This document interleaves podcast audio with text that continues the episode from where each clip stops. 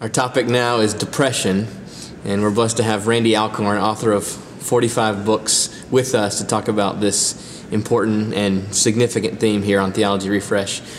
Uh, Randy, would you define for us uh, what is depression and connect your experience with depression for us? I think depression is uh, something that's elusive, but we sort of know what it is. It's it's a, a the state of having this cloud over you, this sense of um, being ill at ease, uh, uh, kind of a loss of uh, happiness, a sense of where's the joy in my life, you know. Um, my own experience with depression has not been extensive, but I have had periods of time. Um, one time, uh, four months, where every day I would get up, I'd spend time with the Lord, but I'd get up in the morning and I wasn't just tired. I didn't just need a cup of coffee. It's just that there was this dark cloud. And the interesting thing was, it was not at a time in my life where all kinds of things were going wrong. There, there have been many other times in my life where there's been a lot of stress, a lot of things mm-hmm. going on, where I've felt a great peace and contentment with the Lord. And then this was in a period of time where not much was happening that was creating pressure but for undefinable reasons. I just didn't know why. Sometimes it's, uh, you know, anxiety is like high stakes and low control. Uh, depression is just this sense sometimes of I don't know why. Mm-hmm. I can't just point my finger at the reasons. Mm-hmm. Yes. Uh, when people talk about the causes of depression, what, what does your experience make that conversation of, of causes sound like. Are there any things we can point to in terms of causes, or is it that elusive? I, think it is very elusive and it's different for different people. I think um, sometimes when we talk about depression, anxiety, uh, fear, um, whatever it might be, uh, we, we kind of start saying, well, this is what it is. But for some people, it comes in a different shape and, and form. Certainly, depression can be triggered by very negative events happening in your life. Your child is dying of leukemia, uh, your spouse has left you, uh, you've lost your job, different circumstantial things in, life. Uh, other times, as I said, in my case, uh, you, you, can't point to a particular reason.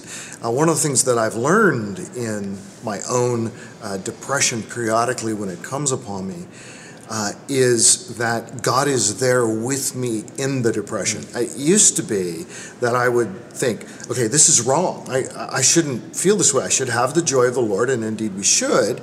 But at the same time, what I do is try to get out of the depression. What can I do to get out of this?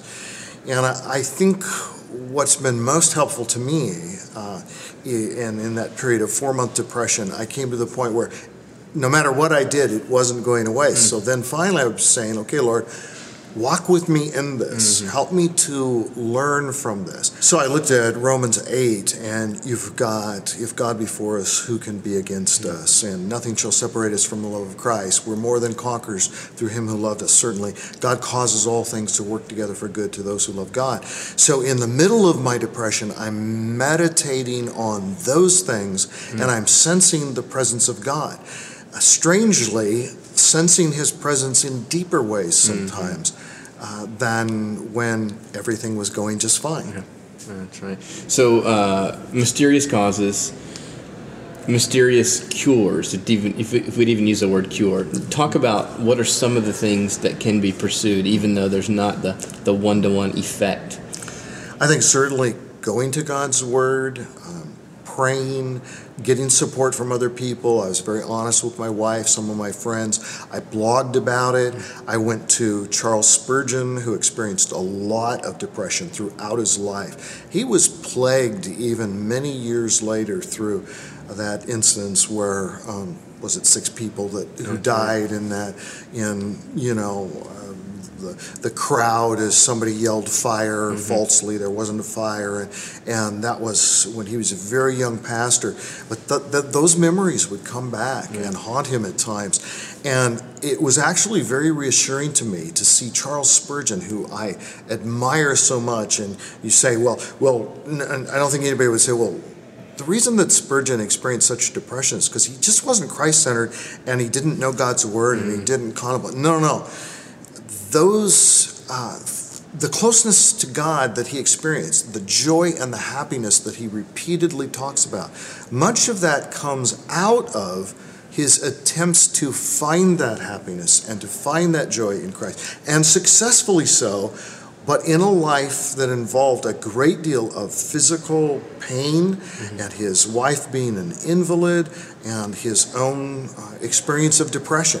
I blogged about that and then I got many people writing to me and saying this is so helpful that you'd be mm. honest enough to talk about this. So there were a number of things that helped get me through that time, but certainly being honest, taking it to the Lord and saying, God, I'm not living simply to have you cure, fix my problem uh, any more than I would say, make me no longer an insulin dependent diabetic, which I am and have been. If he wants to heal me of that, heal me of it. But I'm not going to wait till he heals me. Same thing with depression. Don't wait till you're out of it.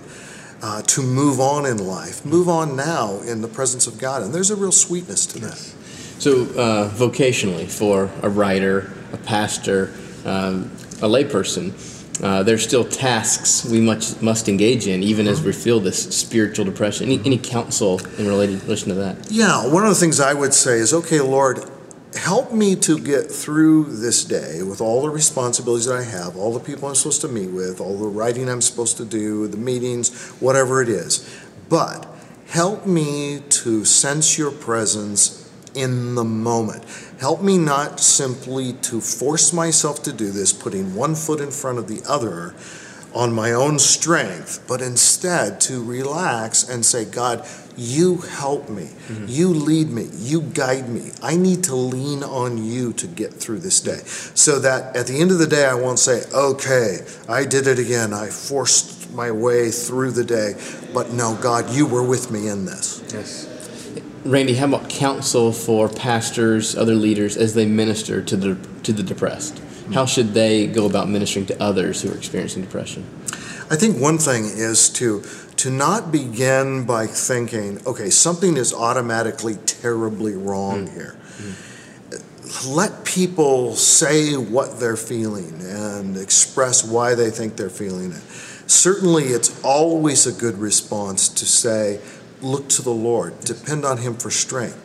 But be careful not to lecture people who may already be going to the Lord mm-hmm. and still experiencing depression. I mean, again, think if you were meeting with Charles Spurgeon, would you be saying, now, Charles, if you would just spend time in the Word, mm-hmm. and if you would just depend on God, and if you would just do that, then your depression would go away. Yeah.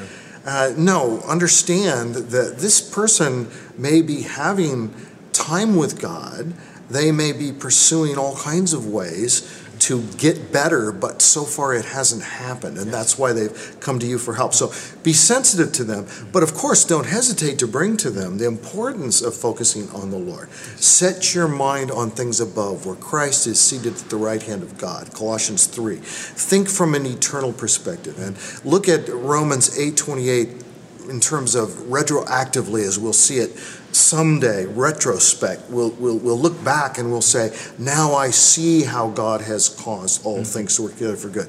That this is one of those things in your life, and God will use this depression you've experienced for good. So, yes, I will try to help you out of it, but don't think your life and your walk with God will not begin until you are out of it. Yes, thank you. Would you pray for our listeners as we close? Absolutely. Father, thank you for your love and your grace. Uh, thank you for every person who might be struggling with depression, every pastor, every lay leader, missionary, whoever it might be. We pray, Father, uh, for the presence of your Spirit in their lives and an empowerment, a supernatural awakening in them, a sense of your presence. And pray for your blessing um, and help them to look forward to the new heavens and the new earth where. Um, everything will be right, mm-hmm. where you will wipe away the tears from every eye. Thank you for that promise and help us to hold to that blood bought promise and, and to realize today your presence with us and your encouragement. We prayed that you would lift depression, but if you choose not to lift it, that even in it we would be faithful and sense your presence. We ask this in Jesus' name.